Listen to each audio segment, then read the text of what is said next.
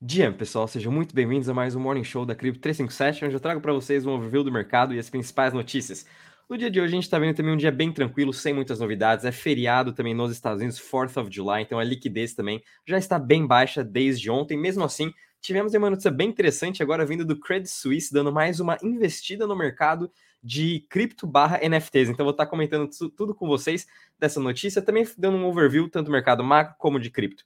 Lembrando que nada vou estar falando aqui é uma recomendação de investimento, sempre reitero para fazer sua análise e tomar suas próprias decisões. E pessoal, também só antes da dar um disclaimer aqui, é, não esqueçam de deixar o seu like, compartilhar também esses vídeos e subscrever para o canal para que também a gente consiga estar entregando todo o conteúdo de qualidade e todo aí um overview para quanto mais pessoas, uh, melhor ainda, né? Então, começando agora com vocês aqui o mercado de cripto.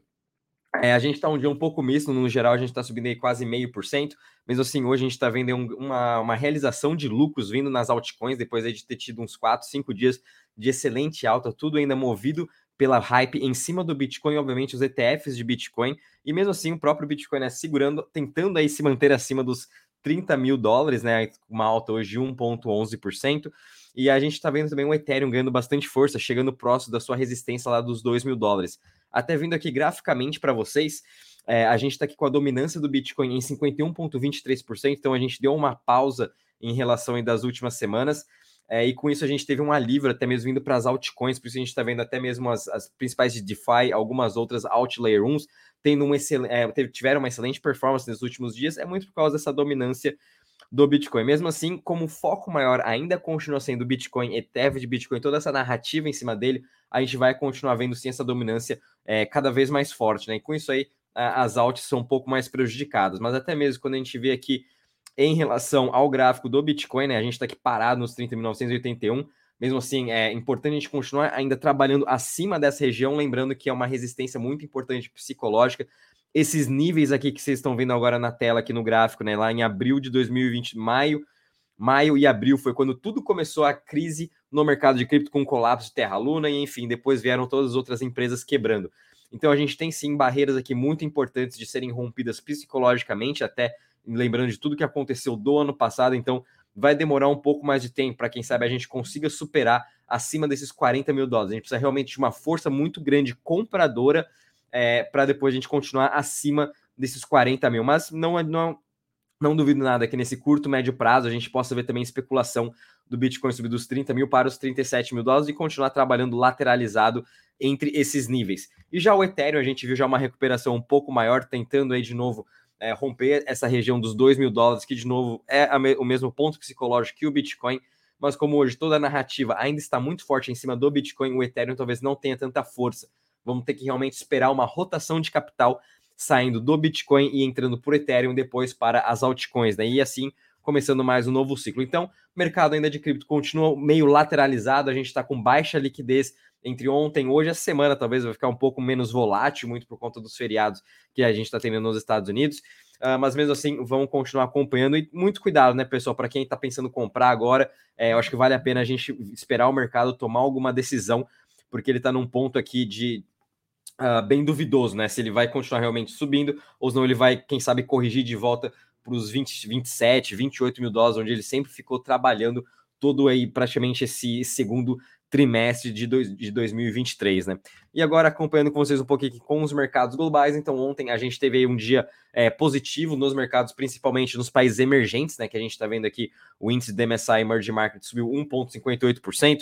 Nos países envolvidos, a gente está tendo alguma recuperação ainda. É, de novo, muito do mercado macro, já que a gente tem feriado nos Estados Unidos, vai ter muita baixa liquidez, por isso vamos tomar cuidado. Mesmo assim, os investidores no geral ainda estão preocupados e reavaliando todos os investimentos por conta do, da taxa de juros alta globalmente e ainda a inflação, né? Apesar que a gente está vendo agora indícios de que a inflação global começou a desacelerar, mesmo assim, os bancos centrais ainda estão muito preocupados de que, quem sabe, eh, mais para frente possa sim ter uma retomada desta inflação. Então, por isso a gente vai continuar vendo as taxas de juros mais elevadas. Uh, acompanhando um pouquinho com vocês, o Treasury está em 3,87%. Obviamente, com, igual eu comentei ontem com vocês, a expectativa da taxa dos Estados Unidos é que feche realmente em 5,6%, 5,5% no final do ano. Então, não, não duvido nada da gente ver também grande especulação aqui do Treasury 10 anos, quem sabe quase chegando a, a, bater quase os seus 4%, igual a gente viu é, ano passado. E ainda aqui o dólar index continuando aqui no estável a 103 pontos, né? Então, com os juros mais fortes, o dólar também tende a ficar mais forte e, obviamente, isso atrapalha um pouco os mercados de ativo de risco. Então, a gente tem que ficar de olho nesses dois indicadores também, principalmente para quem está olhando mais o mercado macro. E agora, pessoal, vindo com vocês aqui para as notícias, né? Então, finalmente a gente viu aí a BlackRock que ela já colocou no seu application para o ETF, que a Coinbase vai ser a sua corretora, na qual eles vão estar dividindo toda a parte de, de surveillance sharing, né? De quem está comprando, quem está vendendo. Lembrando que na sexta-feira, né, a SEC também tinha falado de que eles cancelaram todos os applications de ETF, porque nenhum desses bancos haviam colocado quem que era a corretora na, na qual eles iam estar operando. Então, até parece um pouco engraçado, né? Como que os caras vão me esquecer de colocar no application uh, a corretora na qual você vai estar operando, na qual você vai estar aí tendo esse contrato de, de segurança, que você vai estar compartilhando informações. Enfim, é, eu acho que realmente esqueceram, né? Não sei, gostam de causar um pouquinho de medo no mercado, mas mesmo assim agora todos eles, todos, as, todos os outros bancos, né, fundos de investimento que emitiram seus ETFs nas últimas semanas, até mesmo a BlackRock ontem, é, eles já atualizaram todos os documentos, agora está de novo para aprovação da SEC. Então, Vamos ver, vamos continuar acompanhando agora as próximas notícias, mas lembrando que demora uns seis meses para tudo isso ser aprovado. Então, quem sabe até final deste ano, dependendo também com a força de pressão de que a BlackRock ou outras instituições, ou até mesmo uh, membros do governo possam fazer em cima da SEC, é, a gente pode ter talvez esse ETF sendo listado antes, mas mesmo assim, é, muito cuidado, porque quem sabe se eles podem negar e a gente pode ver sim um, um breve sell-off em todo o mercado de cripto. Tem sim este risco da SEC negar uh, o ETF de Bitcoin. Então, por isso a gente tem que tomar muito cuidado com todo esse hype que a gente está vendo nessas últimas semanas. Vindo agora com vocês aqui um pouquinho falando de NFTs.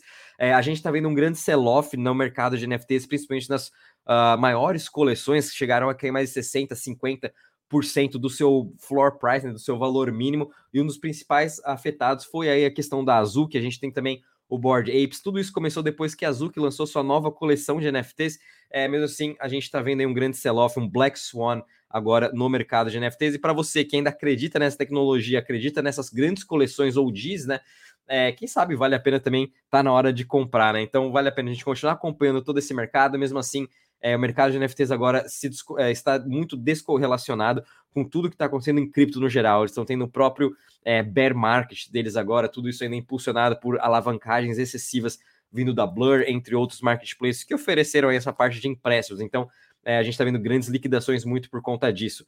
E até vindo com vocês agora falar um pouquinho de NFTs ainda, né, nesse assunto, o Credit Suisse, né, um dos maiores bancos aí que infelizmente é, quebrou, né, o UBS chegou a comprar, é, eles estão lançando agora uma coleção de NFTs dentro da rede do Ethereum, juntamente com a Associação uh, Nacional de Futebol Suíço, e é a, a, o futebol feminino ainda. Então, isso que eu achei bem interessante. Fiquei até impressionado, um banco, né, tendo agora, ajudando a, o time nacional da Suíça a estar lançando sua coleção de NFTs, e é óbvio a parte deles de uh, Digital Assets, que está ajudando aí o time da Suíça a estar lançando essa coleção aqui de NFTs. Então, eu vou estar tá deixando aqui o link também na descrição para quem quiser estar tá olhando melhor toda essa, essa, nova coleção que eles estão lançando. O site aqui está todo em, em, alemão, né? Mas você pode aqui traduzir para o inglês. E depois você vai poder estar tá vendo aqui toda essa coleção. É interessante acompanhar aqui o Credit Suisse, né? Um banco, a gente nunca imaginava que ia estar tá auxiliando um time de futebol a estar lançando a sua coleção de NFTs. Então a gente está vendo talvez uma especialização até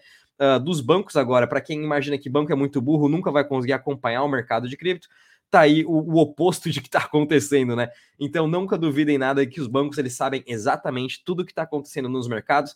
E parabéns aí para o Credit Suisse, até mesmo pelo time nacional da Suíça aí do futebol feminino, em estar lançando essa coleção. Quem sabe vamos ver agora futuramente, né? JP Morgan, quem sabe o Itaú aqui no Brasil os bancos também é, ajudando a lançar coleções de NFTs, se, se, especializando mais ainda nesta área, e é o que vai acontecer nos próximos anos. Então vamos ficar bem atento com isso. É, vindo agora um pouquinho aqui para a regulamentação, a gente nunca pode deixar de falar, porque todo dia a gente tem uma novidade. E agora aqui vindo em Hong Kong, eles estão já preparando uma, uma força-tarefa né, de Web3 aqui para toda essa questão de regulatória que está acontecendo em Hong Kong. A gente sabe que eles estão muito mais abertos a cripto, né? A gente já viu aí o HSBC, um dos principais bancos em Hong Kong, já também impulsionando o mercado de cripto, é, auxiliando seus investidores, né, os seus usuários a estarem comprando, fornecendo esses serviços. E agora também, obviamente, com toda essa força-tarefa para promover mais ainda o Web3, vão preparar um próprio roadmap. Lembrando que o Hong Kong, né, o governo, já investiu em mais de 6,4 milhões de dólares esse ano em desenvolvimento de Web3. Então, eles estão realmente aí investindo e se preparando para todos esses próximos anos que vamos ter de uma evolução gigantesca no mercado de cripto. E finalizando aqui com vocês da última notícia, vindo para a parte de investimentos, a gente teve aí mais uma nova empresa de, de, de, de ativos digitais, a Ola, uh, que acabou de receber um investimento de 3 milhões de dólares e, obviamente, trazendo aí mais segurança e privacidade para o blockchain. Eles estão é, utilizando um experimento híbrido de Zero Knowledge ZK Rollup, né, que, que são chamados aqui a ZK, ZKVM. Então a gente já tem mais uma nova nomenclatura no mercado, mas a gente sabe o quanto é necessário essa questão de privacidade e cada vez mais a gente vai precisar ter nossa privacidade on-chain, privacidade digital, à medida que toda essa evolução de AI, fake news, tudo isso vai começar a surgir privacidade vai ser muito importante. Então é muito legal a gente ver agora uh, novos investidores né, olhando para esse setor e realmente, quem sabe, vamos ter boas soluções ainda para os próximos anos. Uh, Zero Knowledge Proof é sim uma grande solução que tanto Polygon, Starkware, ZK5, todas elas estão trabalhando e eu acho isso bem interessante. Bom, pessoal, e agora aqui no calendário econômico, então, feriado nos Estados Unidos, pouca liquidez hoje.